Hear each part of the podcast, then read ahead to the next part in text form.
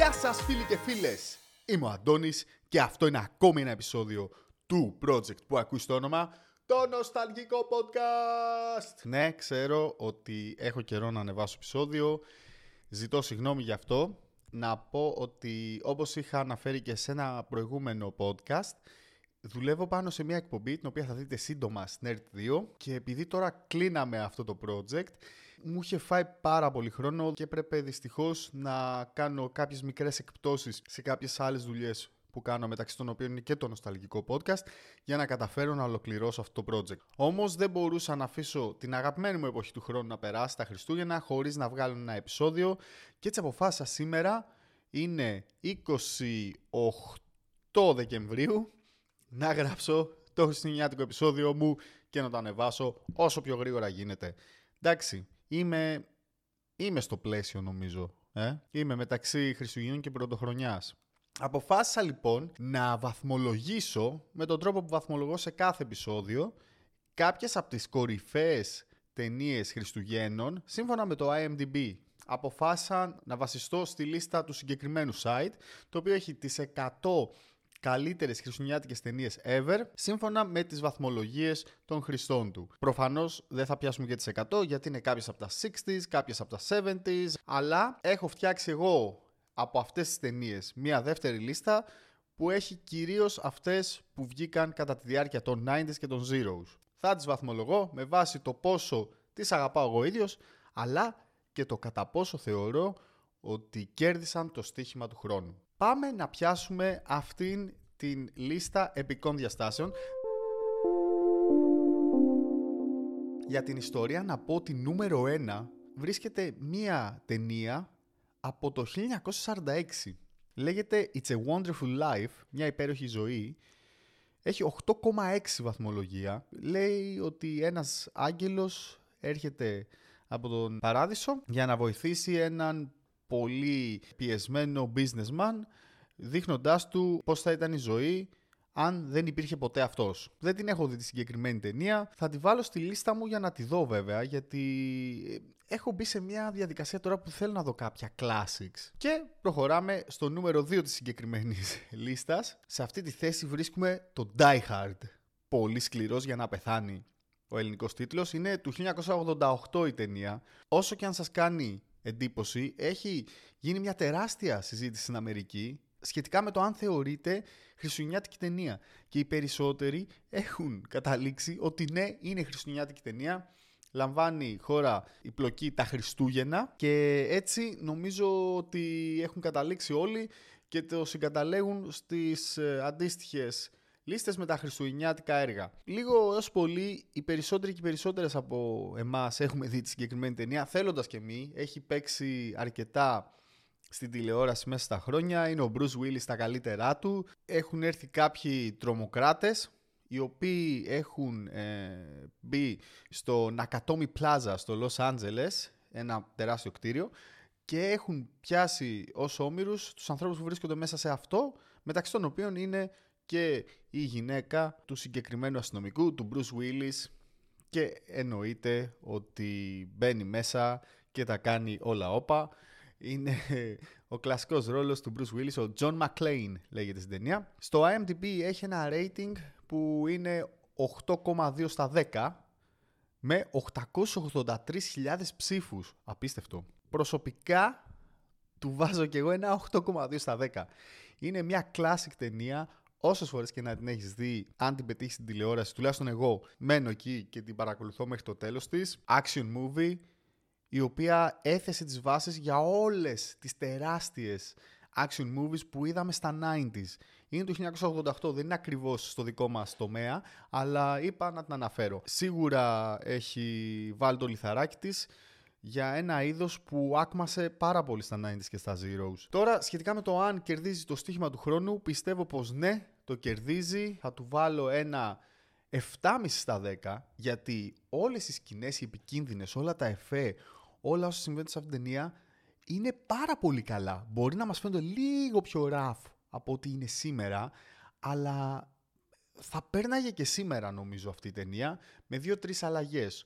Οπότε ναι, είναι classic movie, έχουμε ξεκινήσει πολύ δυνατά, Πάμε στην επόμενη ταινία που υπάρχει στη συγκεκριμένη λίστα. Όλοι έχουμε καταλάβει τι ακολουθεί. Πρόκειται για το μόνο στο σπίτι. Home Alone, το πρώτο. Ο Κέβιν είναι ένας οχτάχρονο, τον οποίο ξεχνάει η οικογένειά του στο σπίτι επειδή είναι πολυμελής οικογένεια, καθώς ετοιμάζονται και φεύγουν για ένα ταξίδι ε, μακριά από την πόλη. Αυτός το καταλαβαίνει, αλλά παράλληλα έχουν καταλάβει ότι ο τύπος ο τυπάκος μάλλον είναι μόνος στο σπίτι και δύο κλέφτες. Οι δυο τους προσπαθούν να μπουν στο σπίτι και ο μικρός στείνει δεκάδες παγίδες οι οποίες δεν τους αφήνουν σε χλωρό κλαρί και μάλιστα είχε γίνει ε, μια ολόκληρη έρευνα από ειδικούς που έδειχνε τι θα γινόταν αν όντως στην πραγματικότητα κάποιος πάθαινε αυτά που παθαίναν οι συγκεκριμένοι διαρρήκτες στην ταινία. Δηλαδή το να σου έρθει με τεράστια δύναμη ένα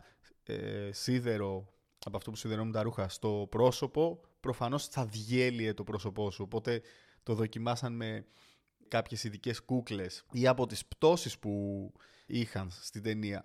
Γενικότερα δεν θα τη βγάζαν καθαρή ούτε με τα μισά από αυτά που πάθανε. Ο σκηνοθέτης της ταινίας είναι ο Chris Columbus, αυτός που την έχει γράψει είναι ο John Hughes, πολύ γνωστός από τις ταινίες που έκανε στα 80s, τις ε, teen movies των 80s, οι οποίες έθεσαν τις βάσεις για όσα είδαμε στα 90s και στα Zeros επίσης αργότερα, σε αυτό το τομέα στις teen movies. Θα καταπιαστούμε αρκετά στο podcast με αυτού του είδους το σινεμά.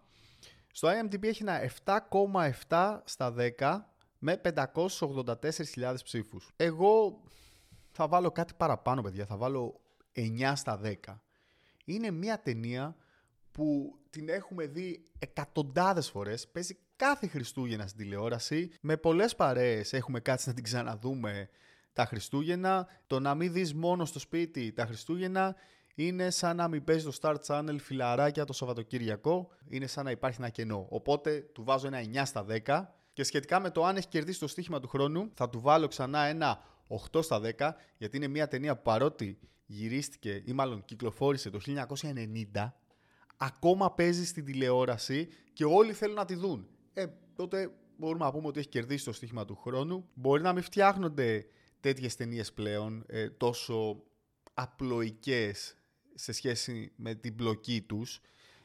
Ακόμη και οι παιδικές ταινίες δηλαδή είναι λίγο πιο super hero, είναι λίγο πιο φαντασίας αλλά είναι ένα προϊόν της εποχής του που ακόμα στέκει πάρα πολύ καλά και στη δική μας. Μακόλεϊ Κάλκιν, τρομερός ως πιτσιρικάς, έχει κάνει και μια πολύ ωραία κουβέντα με τον Τζο Ρόγκαν στο podcast του Τζο Ρόγκαν. Στην περιγραφή του επεισοδίου θα βάλω και αυτό το link για να τη δείτε. Λέει πολύ ενδιαφέροντα πράγματα και για εκείνη την περίοδο και για όσα συνέβησαν μετά και πριν στη ζωή του. Γενικότερα τα εξηγεί πάρα πολύ ωραία. Πάμε στην επόμενη ταινία. Τη βάζω τιμητικά γιατί δεν την έχω δει τη συγκεκριμένη. Προέρχεται από το 2003 και είναι το Elf, το εξωτικό των Χριστουγέννων με τον Will Ferrell. Τη βάζω τιμητικά πρώτον γιατί αγαπάω τον Will Ferrell και δεύτερον γιατί πρέπει κάποια στιγμή παιδιά να τη δω. Η συγκεκριμένη ταινία έχει πάρει στο IMDb 7,1 στα 10 και έχουν ψηφίσει 279.000 άνθρωποι. Θα περάσουμε σε μια ταινία που πάλι θα αναφέρουμε τιμητικά Παιδιά, συγγνώμη, είναι Χριστούγεννα. Αφήστε με να είμαι λίγο πιο ελεύθερος σήμερα. Θα πάμε στο 1984 και στα Gremlins. Ένας έφηβος παίρνει για τα Χριστούγεννα ένα περίεργο πλάσμα. Ένα εξωτικό πλάσμα το οποίο έχει κάποιους πολύ βασικούς κανόνες. Ένας εκ των οποίων είναι να μην βραχεί. Δεν θέλω να κάνω spoiler για όσους δεν έχουν δει τη συγκεκριμένη ταινία. Είναι καταπληκτική. Μ' αρέσει πάρα πολύ. Στα Gremlins δεν το έχω διαβάσει εγώ αυτό, αλλά φαντάζομαι ότι ισχύει. Πρέπει πάνω στο γλυκούλι κομμάτι των Gremlins να έχει βασιστεί και ο Furby, το ηλεκτρονικό pet το οποίο έγινε πολύ μόδα στα late 90s, early zeros σε όλο τον κόσμο. Την έχω δει πιο παλιά την ταινία, θέλω να την ξαναδώ. Όλες τις ταινίες Gremlins θέλω να τις ξαναδώ. Στο IMDb παίρνει 7,3 στα 10 από 229.000 ανθρώπους. Εγώ στην καρδιά μου θα του βάλω ένα 6,5 μόνο και μόνο επειδή έχω πάρα πολλά χρόνια να δω τις συγκεκριμένες ταινίες και δεν είμαι σίγουρος αν ακόμα θα νιώθω το ίδιο βλέποντάς τες. Ωστόσο θα βάλω ένα 8 στα 10 σχετικά με το αν έχουν κερδίσει το στοίχημα του χρόνου για έναν μόνο λόγο. Πρόσφατα έγινε μια προβολή της συγκεκριμένης ταινίας στο σινεμά από τον ε, κριτικό κινηματογράφου Άκη Καπράνο, ο οποίος έχει ξεκινήσει κάποιες κινηματογραφικές βραδιές που λέγονται Midnight Express. Γίνονται μετά τις 12 το βράδυ και δείχνει παλιές ταινίες. Επιλεγμένες, συγκεκριμένες, classics. Έτσι, πριν λίγες μέρες η προβολή ήταν για τα Gremlins. Γίνεται μάλιστα και μια ωραία παρουσία της ταινία πριν από την εκάστοτε προβολή. Και από ό,τι είδα στις φωτογραφίες, ο κινηματογράφος γέμισε ασφικτικά, οπότε νομίζω ότι κερδίζουν το στοίχημα του χρόνου. Ένα 8 στα 10 τους αξίζει. Επιστρέφουμε στα 90s και συγκεκριμένα στις αρχές του, το 1990 και πάμε στο classic του Tim Burton, που είναι και της μόδας τώρα με το υπέροχο Wednesday, το ψαλιδοχέρι. Edward Scissorhands. Είναι μία από τις ε, ταινίες που απαρτίζουν την τριλογία των Χριστουγέννων του Barton. Υπάρχουν τρεις ταινίες που είναι οι τρεις χριστουγεννιάτικες ταινίες του Barton. Νομίζω μπορείτε να τις ε, μαντέψετε και τις άλλες δύο. Μία από αυτές είναι ο Ψαλιδοχέρης. Ουσιαστικά πρόκειται για μία μοντέρνα εκδοχή του Frankenstein. Ο Ψαλιδοχέρης, ο πανέμορφος Johnny Depp, είναι το δημιούργημα ενός ε, ανθρώπου, ενός ε, εφευρέτη, ενός τρελού επιστήμονα που έχει δημιουργήσει ένα ανθρωποειδές που αντί για χέρια έχει ψαλίδια, δύο μεγάλες ψαλίδες. Ξαφνικά μπαίνει στη ζωή μίας κλασικής αμερικάνικης οικογένειας των προαστίων. Προφανώς τραβάει όλη την προσοχή πάνω του. Είναι μια πάρα πολύ ωραία ταινία με πολύ όμορφα μηνύματα, δηλαδή ακόμη και μικρές στιγμές της αν δείτε μπορείτε να πιάσετε κάποια πολύ βαθιά νοήματα σε σχέση με τη ζωή, με τις ανθρώπινες σχέσεις, με τις ε, ερωτικές σχέσεις. Έχει 7,9 στα 10 από 494.000 ανθρώπους που ψήφισαν, στο IMDb πάντα. Είναι σκηνοθεσία του Tim Burton, είναι γραμμένο από τον Tim Burton και την Caroline Thompson και παίζει όπως είπα και πριν ο Johnny Depp, η Winona Ryder και η Diane Wist, αν το λέω σωστά. Προσωπικά βάζω στο ψαλιδοχέρι ένα 6,5 στα 10 γιατί δεν είναι μια ταινία που με έχει κρατήσει ή που θέλω να την ξαναδώ ή που τρελαίνομαι πάρα πολύ για την πάρτη της αλλά θεωρώ ότι είναι μια πάρα πάρα πολύ καλή ταινία από ένα σκηνοθέτη που γενικότερα αγαπώ. Τώρα σε σχέση με το αν έχει κερδίσει το στοίχημα του χρόνου θα του βάλω πάλι ένα 6,5 στα 10 γιατί δεν ξέρω αν το έχει κερδίσει δεν είναι μια ταινία που συζητιέται πολύ συχνά, δεν είναι μια ταινία που τουλάχιστον εδώ στην Ελλάδα τη βλέπεις πολύ συχνά στην τηλεόραση, παρότι παίζει, αλλά νομίζω ότι σιγά σιγά χάνει λίγο το impact της. Πάμε στη δεύτερη ταινία της τριλογίας των Χριστουγέννων του Tim Burton. Πρόκειται για το Batman Returns, ο Batman επιστρέφει του 1992. Είναι ο Batman εναντίον του Πιγκουίνου και της Catwoman Ντάνι Ντεβίτο υπέροχος στο ρόλο του Πιγκουίνου. Ο Μάικλ Κίτον είναι νομίζω αγαπημένος μου Batman. Μισέλ Φάιφερ φοβερή Catwoman.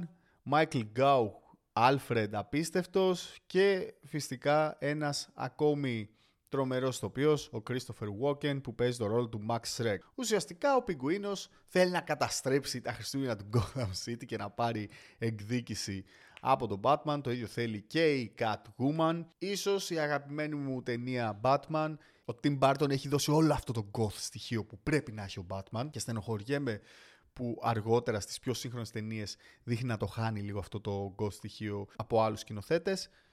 Στο IMDb έχει 7,1 στα 10 από 308.000 ανθρώπους που ψήφισαν. Εγώ θα του βάλω 9,5 στα 10 γιατί το αγαπάω είναι φοβερή ταινία και δεν θα ξεχάσω ποτέ ότι έπαιζα όλη μέρα το video game της συγκεκριμένης ταινίας στο Super Nintendo, το Batman Returns. Το αγαπάω, δεν το συζητάω, είναι φοβερή ταινία.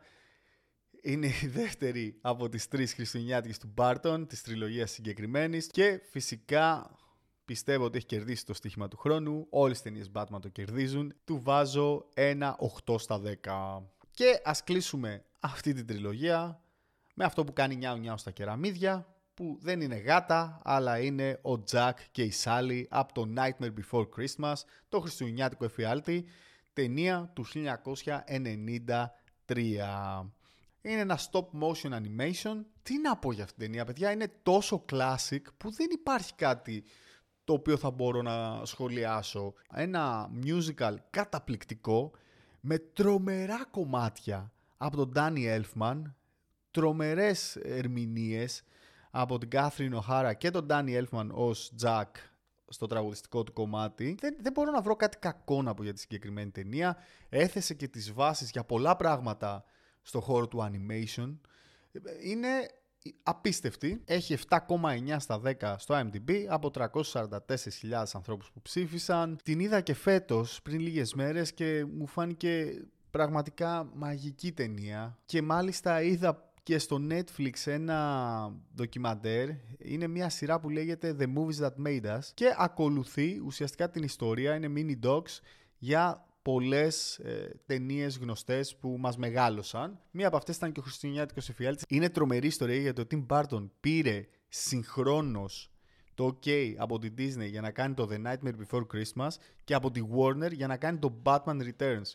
Οπότε ο τύπος γύριζε αυτά τα δύο αριστουργήματα συγχρόνως. Είναι τρομερό και έγραψαν και τα δύο τη δική τους ιστορία.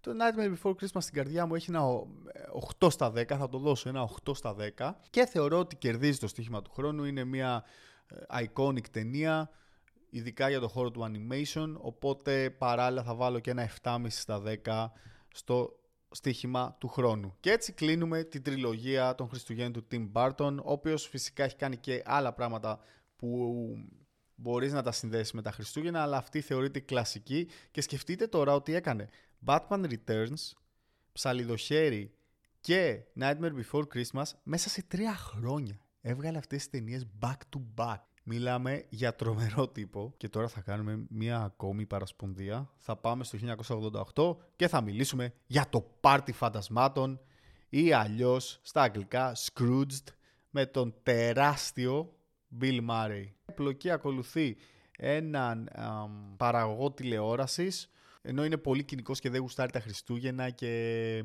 τα θεωρεί όλα αυτά λίγο χωρίς σκοπό.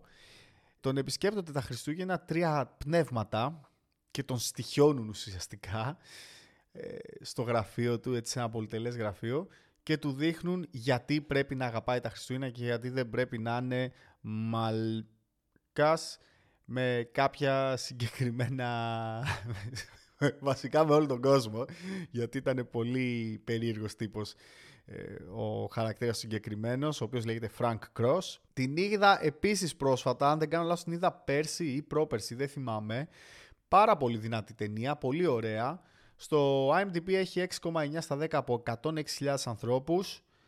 Εγώ θα τις βάλω ένα 6,5 στα 10 και σχετικά με το αν κέρδισε το στοίχημα του χρόνου, θα της βάλω ένα 6 στα 10. Παρότι μου άρεσε η ταινία, πέρασε πολύ ευχάριστα η ώρα μου και φυσικά ο Bill Murray δίνει πάντα πόνο. Δεν μπορώ να πω ότι ούτε στην καρδιά μου και στη μνήμη μου έχει κάποια περίοπτη θέση, αλλά ούτε θεωρώ ότι είναι και μια ταινία που μπορεί να τη δει σήμερα ο κόσμος. Είναι κομμάτι μιας περίοδου του Hollywood που έκανε κάποιες ταινίες, όπως είναι η συγκεκριμένη, είναι ο ορισμός η συγκεκριμένη, οι οποίες δεν απευθυνόντουσαν ακριβώς ούτε σε ενήλικες, αλλά ούτε και σε πιτσιρίκια. Ήταν κάτι που μπορούσαν να δουν μεν όλοι, αλλά έχει και πολλά στοιχεία τα οποία δεν έπρεπε ίσως να δει ένα παιδί. Περίεργη φάση και νομίζω δεν βγαίνουν πλέον τέτοιες ταινίες, οπότε και γι' αυτό θεωρώ ότι δεν έχει κερδίσει το στοίχημα του χρόνου. Περνάμε στο 1994 σε μια ταινία που λέγεται «Ο Άγιος Βασίλης μου», το The Santa Claus, στην οποία πρωταγωνιστεί ο Tim Allen.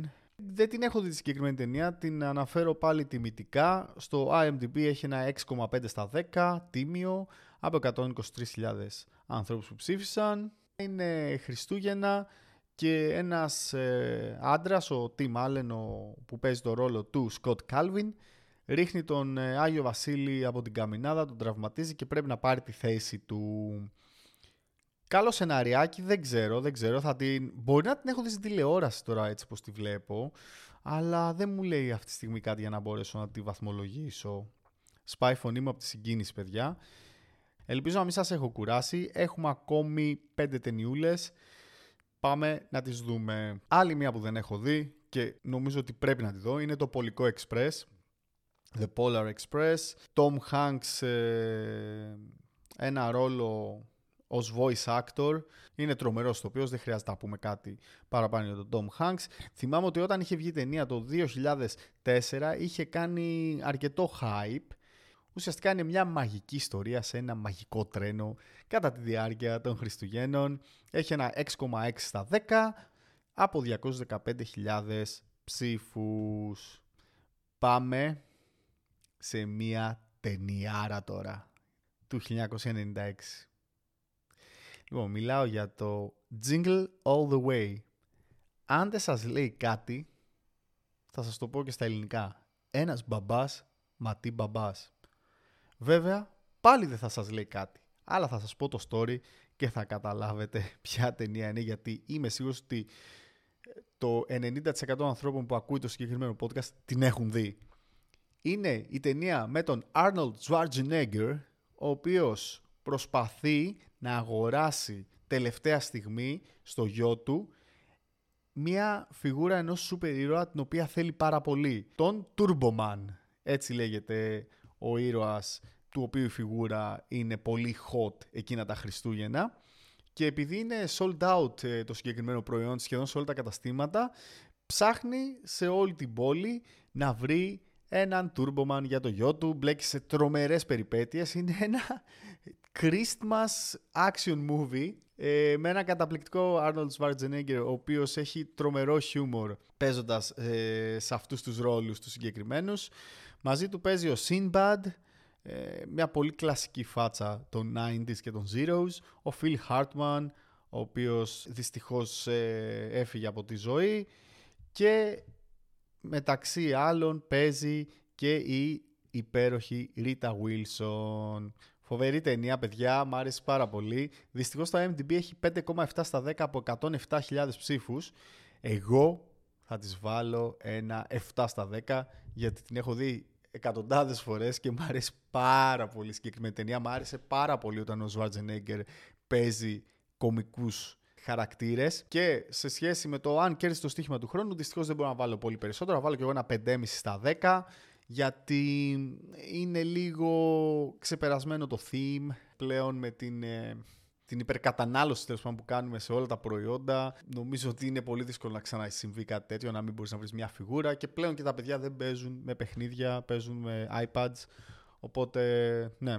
Πάμε πάλι στο 1988. Εντάξει, το έχω παρακάνει σήμερα, το ξέρω, παιδιά. Έχω πάει πολύ 80s, αλλά είναι ταινίες που εμείς τις μάθαμε στα 90s. Πρόκειται για το Ο Ernest σώζει τα Χριστούγεννα. Ernest saves Christmas. Εδώ κάπου θα κάνω μια μικρή παρένθεση. Δεν ξέρω πόσοι πόσοι από εσάς θυμάστε τον Ernest. Είναι μια κλασική 80s και 90s φιγούρα. Τώρα για να σας την περιγράψω είναι ένας τυπάκος με πολύ χαρακτηριστική φάτσα που φοράει πάντα ένα t-shirt, από πάνω ένα jean γυλαίκο και ένα καπελάκι πράσινο και μιλάει κάπως περίεργα, είναι έτσι σαν καρτούν η φιγούρα του.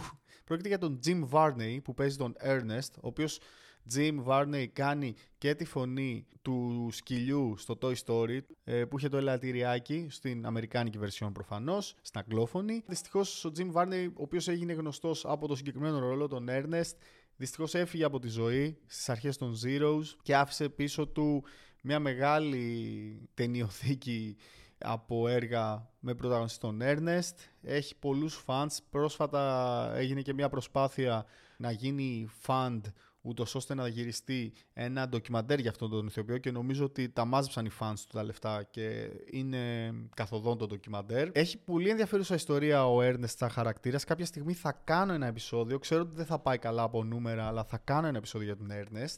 Ξεκίνησε ως χαρακτήρας διαφημίσεων σε άπειρα σποτ μικρών καναλιών σε όλη την Αμερική. Και μετά έγινε τηλεοπτικός ή μάλλον κινηματογραφικός χαρακτήρας. Δεν ξέρω αν ταινίες του βέβαια έφταναν από το σινεμά ή αν έπαιζαν απλά σε βίντεο ταινίε από την αρχή. Γιατί είναι ένα αμερικάνικο έτσι πρόσωπο. Στη συγκεκριμένη ταινία ο Ernest, αυτός ο larger than life χαρακτήρας, σώζει τα Χριστούγεννα. Ε, τον βλέπω εδώ, ε, οδηγάει το έλκυθρο. Την, την είχα δει πολύ παλιά αυτή την ταινία. Εδώ έχει 5,7 στα 10 στο IMDb από 12.000 ψήφους.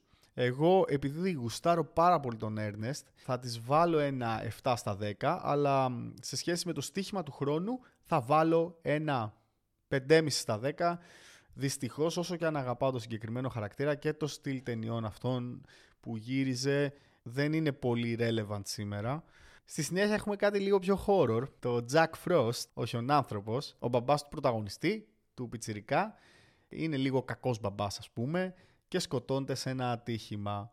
Ένα χρόνο αργότερα γυρίζει ως χιονάνθρωπος σε μία τελευταία ευκαιρία που έχει να γίνει σωστός πατέρας και να τηρήσει τις υποσχέσεις που είχε δώσει στο γιο του. Και αυτό παρακολουθούμε. Το Jack Frost παίζει ο Michael Keaton, φοβερός ε, ως χαρακτήρας. Μ' άρεσε πάρα πολύ αυτή η ταινία. Παλιά με τρόμαζε και λίγο. Θα βάλω ένα 6 στα 10. Άντε, όχι θα βάλω ένα 6,5 στα 10.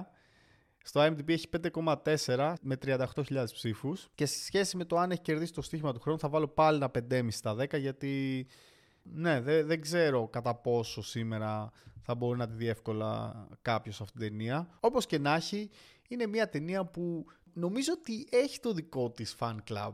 Άφησα για το τέλος κάτι που είμαι σίγουρος ότι αγαπάτε σχεδόν όλοι και όλες και πρόκειται για μια ταινία του 2003, το Love Actually στα ελληνικά αγάπη είναι. Ένα all-star cast, έτσι, έχεις από τον Hugh Grant μέχρι τον ε, Rowan Atkinson, την Emma Thompson, τον ε, φοβερό Bill Nighy, αν το λέω σωστά. Έχεις την Kira Knightley, έχεις φοβερούς ε, ηθοποιούς στη συγκεκριμένη ταινία. Είναι ουσιαστικά ιστορία 8 διαφορετικών ζευγαριών και το πώς ε, συνδέονται και πόσο διαφορετική μπορεί να είναι η αγάπη μεταξύ διαφορετικών ανθρώπων μέσα στον μήνα που προηγείται των Χριστουγέννων. Πάρα πολύ ωραία ταινία με τρομερές ατάκες, ένα classic, είναι μια καταπληκτική ταινία που μπορεί, ρε παιδί μου, εντάξει, μπορεί να είναι λίγο rom-com και να μην είναι κάτι το οποίο έγραψε ιστορία, αλλά είναι κάτι που μπορεί όλος ο κόσμος να δει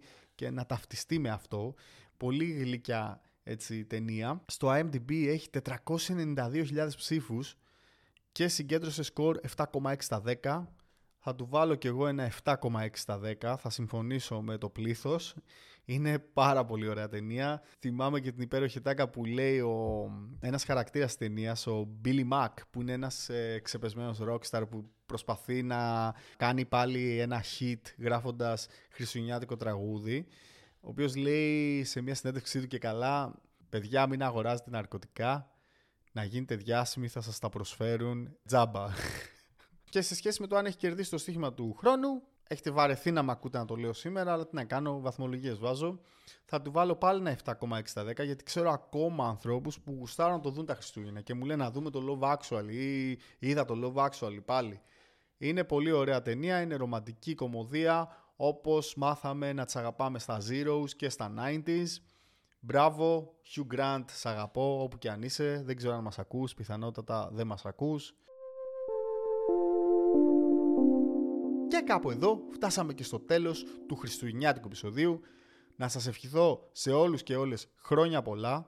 Εύχομαι να περνάτε ήδη τέλεια τα Χριστούγεννα, να παρτάρετε τρελά την πρωτοχρονιά ή και όχι αν δεν θέλετε, να προλάβετε να κάνετε όσα πράγματα γουστάρετε αυτές τις μέρες που θα έχετε λίγο κενό φαντάζομαι από τις εργασίες σας. Να είσαστε υγιείς, να σας ευχαριστήσω για τη στήριξη που δείχνετε σε αυτό το podcast. Ε, Μιας και τελειώνει τώρα η χρονιά, μπορεί να μην έχω κάνει πολλά επεισόδια, αλλά αισθάνομαι ήδη μια παρέα να δημιουργείται και χαίρομαι πάρα πολύ γι' αυτό. Και ας κάνω τώρα και ένα New Year's Resolution αφού φτάσαμε εδώ για το τελευταίο επεισόδιο του 2022. Υπόσχομαι, και αυτός είναι ο στόχος μου για τη νέα χρονιά σε σχέση με το νοσταλικό podcast, να μην χάνω επεισόδια και να είμαι συνεπής να βγάζω κάθε εβδομάδα καινούριο επεισόδιο. Ξέρω ότι πιθανότατα δεν θα το πετύχω, αλλά θα προσπαθήσω να είμαι όσο πιο συνεπής γίνεται και να είμαι on point. Ξέρω ότι είναι δύσκολη υπόσχεση, αλλά θα προσπαθήσω να την κρατήσω όσο πιο κοντά γίνεται. Να πω ότι μας ακολουθείτε ακόμα στα social media, το νοσταλγικό podcast ε, στο facebook που δεν έχω αρχίσει ακόμα να τρέχω τη σελίδα αλλά please μπείτε γιατί θα κάνουμε πολύ ωραία πράγματα σε αυτό το group. Εννοείται είναι ιδιωτική κλειστή ομάδα, αλλά θα σας δέχομαι προφανώς όλους και όλες. Και στο Instagram μπορείτε να μου στείλετε email στο το νοσταλγικό podcast με λατινικούς χαρακτήρες at gmail.com και φυσικά αν θέλετε και έχετε διάθεση κάντε και μία βαθμολόγηση στις πλατφόρμες που ακούτε το συγκεκριμένο podcast, βοηθάει πάρα πολύ. Ετοιμάζω πολύ ωραία πραγματάκια για το 23, ε, ελπίζω να περνάτε καλά και θα τα πούμε πολύ σύντομα. Καλή χρονιά!